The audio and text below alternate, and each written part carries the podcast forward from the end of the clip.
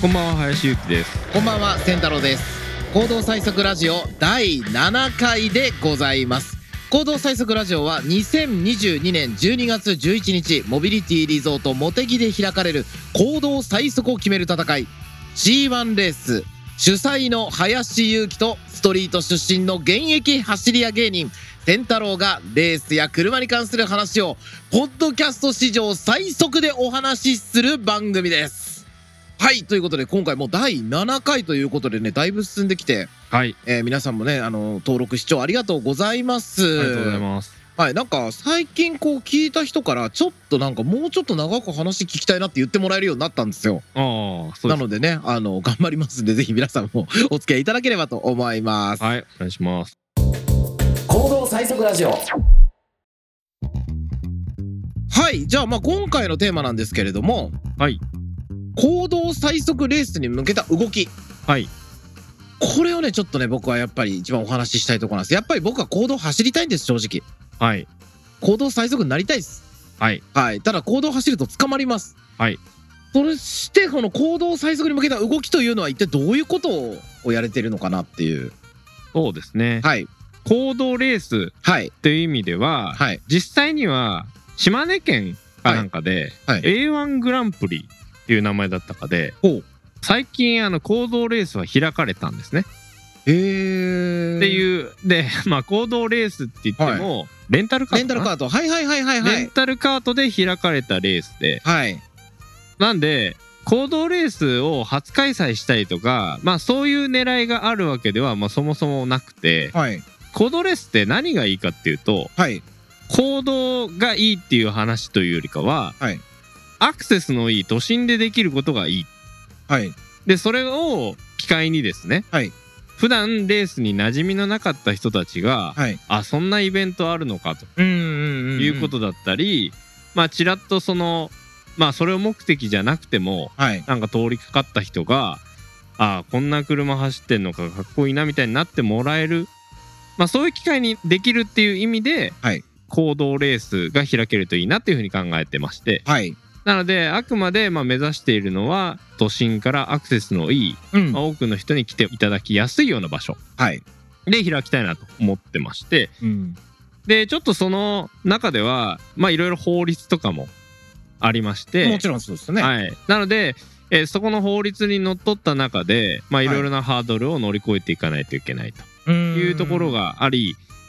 あの一部まあインスタとかにも上げさせてもらってますけれども、はい自民党のですねはい。あのモータースポーツ振興議員連盟ってはいいうところはい。の,、あの方々とちょっとお話をさせていただいたりしながらですね、はい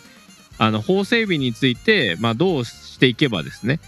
レースができるのかといったところをちょっと話をしているというところですね。ね。じゃあ今その行政とか許認可のレベルで交渉していたりとかはい、調査をしているとかっていう状況。そうですね、まあ、ちょっと交渉っていうところまでは行ってないんですけれども、まず、えっと、モータースポーツ振興議員連盟、あ自民党のはでいすけど、はい。が法案を作るっていうところからなんですね。ああそっからか。あで、はいそもそも、えっと、何が問題かっていうと、はい2つありまして、はい1つは許可をする人が、はえー地元の警察署長とはい道路管理者はいっていうのがいるんですけど、はいこの2人がどういう判断基準に基づいて、はい許可を出せばいいかっていうところがはい明文化されてないんですよはい。なのでその人の責任において許可したってなるんでああそうか。何か起こった時に、はい。その人たちも責任取れないじゃないですかそうですね。なのでおいそれとそんな市街地で危ないことなんかできないよと、はいまあ、少なくとも自分の任期中はハンコなんか押せないよってなるのが、はいまあ通常なんで、まあそうですね。日本ってそういう仕組みになってますね。はい、なのでまあ一部あの今までその行動レースで開かれたっていうのはまあその人たちがあこのレベル感だったらはい全然責任負えるなって思えたのが多分カートだったり、うーん確かにまあはい速度もねそんなにはい、っていうのはいがあるのかなっていうところで、まあ、そうではない世界を見せることに意味があると思ってるので、うんまあ、ある種、まあ、危険ではありつつも、まあ、そこに安全を担保した上でっていうところで、まあ、基本的にはオーガナイザー側が、えーはい責任を持ちますはいなのでそのオーガナイザー側の用意する、まあ、これこれという基準やこれという基準をこう満たしていればはいその手続き的にはその警察署長さんであったり道路管理者さんにあの許可を出してくださいねとそこは、あの責任問われませんからその手続き的にあの、まあ、満たされていおる、まあ、きっちり手順を踏んでいるっていうことさえあの確認いただければっていうことで法律的にあの守る仕組みそのうん許認可をする人たちを守る仕組みを作らないと進まないだろうなっていうのがちょっと長くなりましたけど1点目。はいで2つ目が、はいえー、と地域住民の方はいの理解を得なければいけないこれがハードル高そうですね高いんですねで、はいそこはあの市街地だと、まあ、当然住んでる人がいて、はいで何かしらこう、まあ、バリケードだとかをはい張らないと、まあ、車が飛び出してしまって観客に突っ込むとか、うんそれはまああってはならないことですからはいそういったことをしようとした時に、まあ、地域住民の方にその前後、まあ、1週間とか、うんそのぐらいのこう不便を強いることになっちゃうわけですね。なのでそこの住民の方々の理解を得るための手続き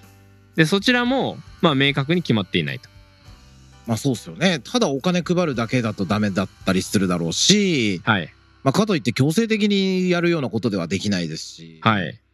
難しいですよねはいなのでちょっとそのあたりはどちらかというと、まあ、そこの手続きを決めるとともにはい今あの2025年大阪万博ってあの、はいうちのウェブサイトにも書いているのそうでがすねなぜかっていうとはい大阪万博の会場って今人が住んでないんですよはいはい夢島の会場って。はい造埋成め中立てで地そうですね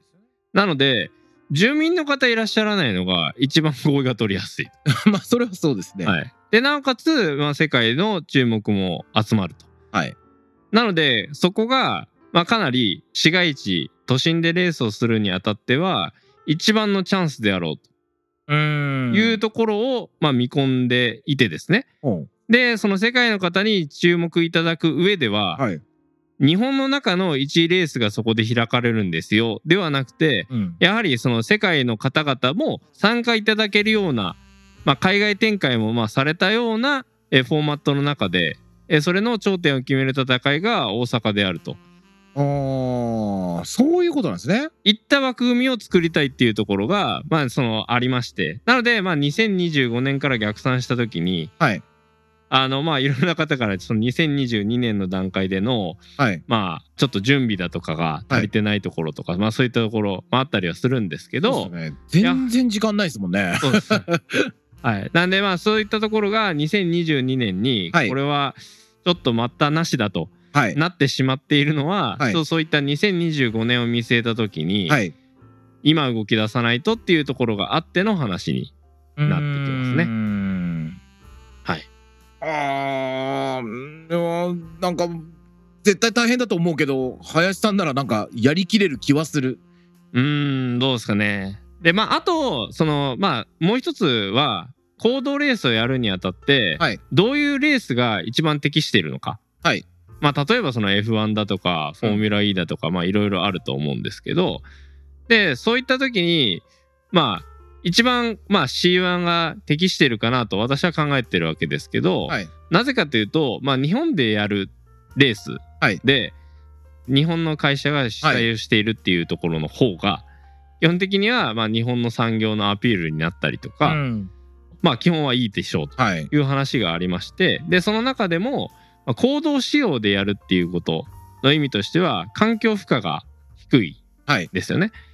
なのであの騒音であったり、うん排気ガスであったりそういったものが、まあ、行動仕様であれば、まあ普段のその交通環境の中で出るレベル以上のものではないわけですから、あの基本的にはいいでしょうとうんいうところで、まあ、爆音は出さずうん今後で言うと、まあ、どんどんその EV に関しても、えー、CR には参戦いただくようなフォーマットになってますので、うんそういった意味ではあの行動レースに適しているものかなっていうふうに 思ってます。うんうん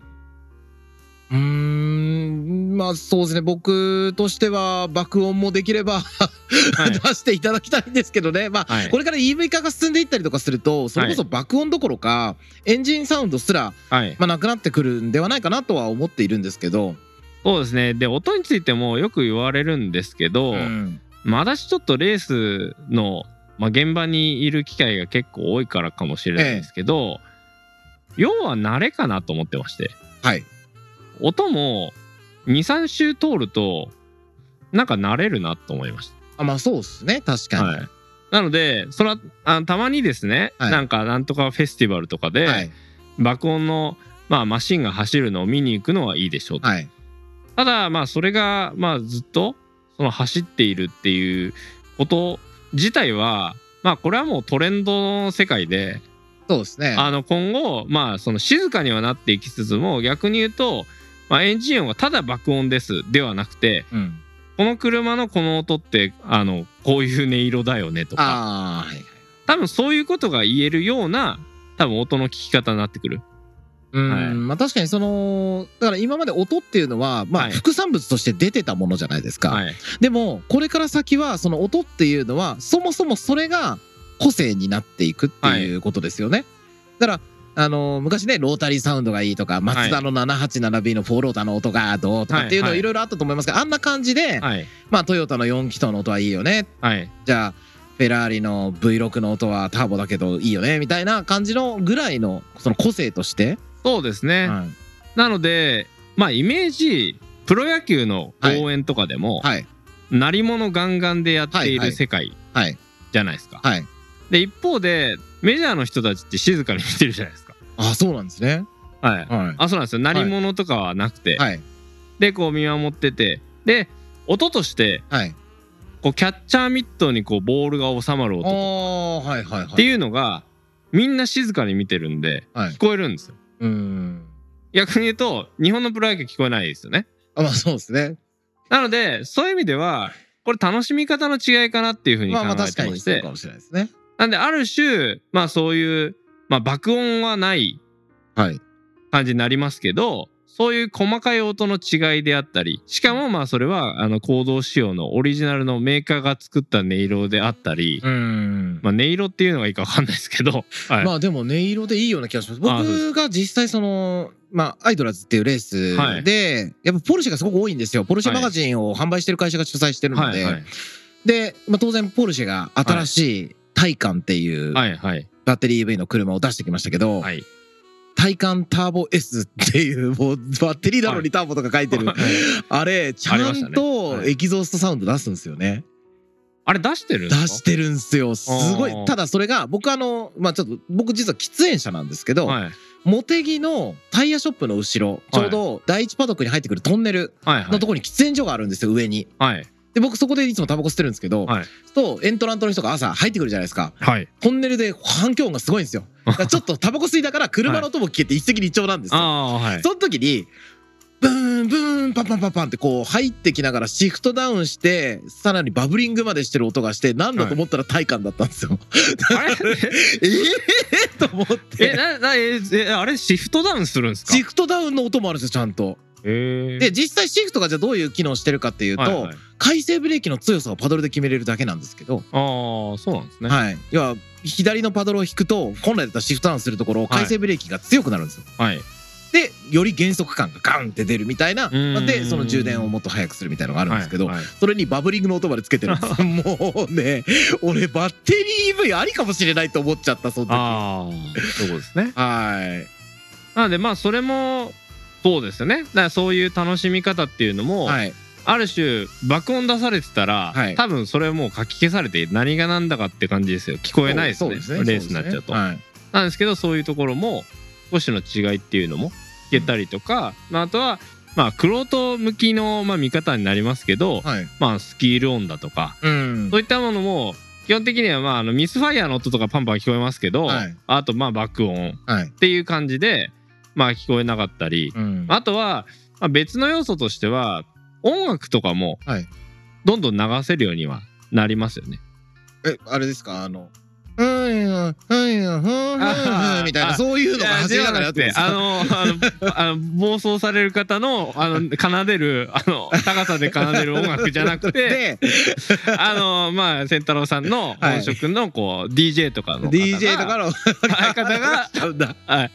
あのいや音楽とかをあの会場として流しても、あの爆音でこう通り過ぎちゃうと、はいアナウンスも何も実際には観客側に聞こえないじゃないですか。まあまあまあそうですね、なんですけどそれがまあ聞こえる世界になってくるんで、はい、はいはいはいはい、そうするとまあその通る車とのちょっとコラボレーションした音楽だとかを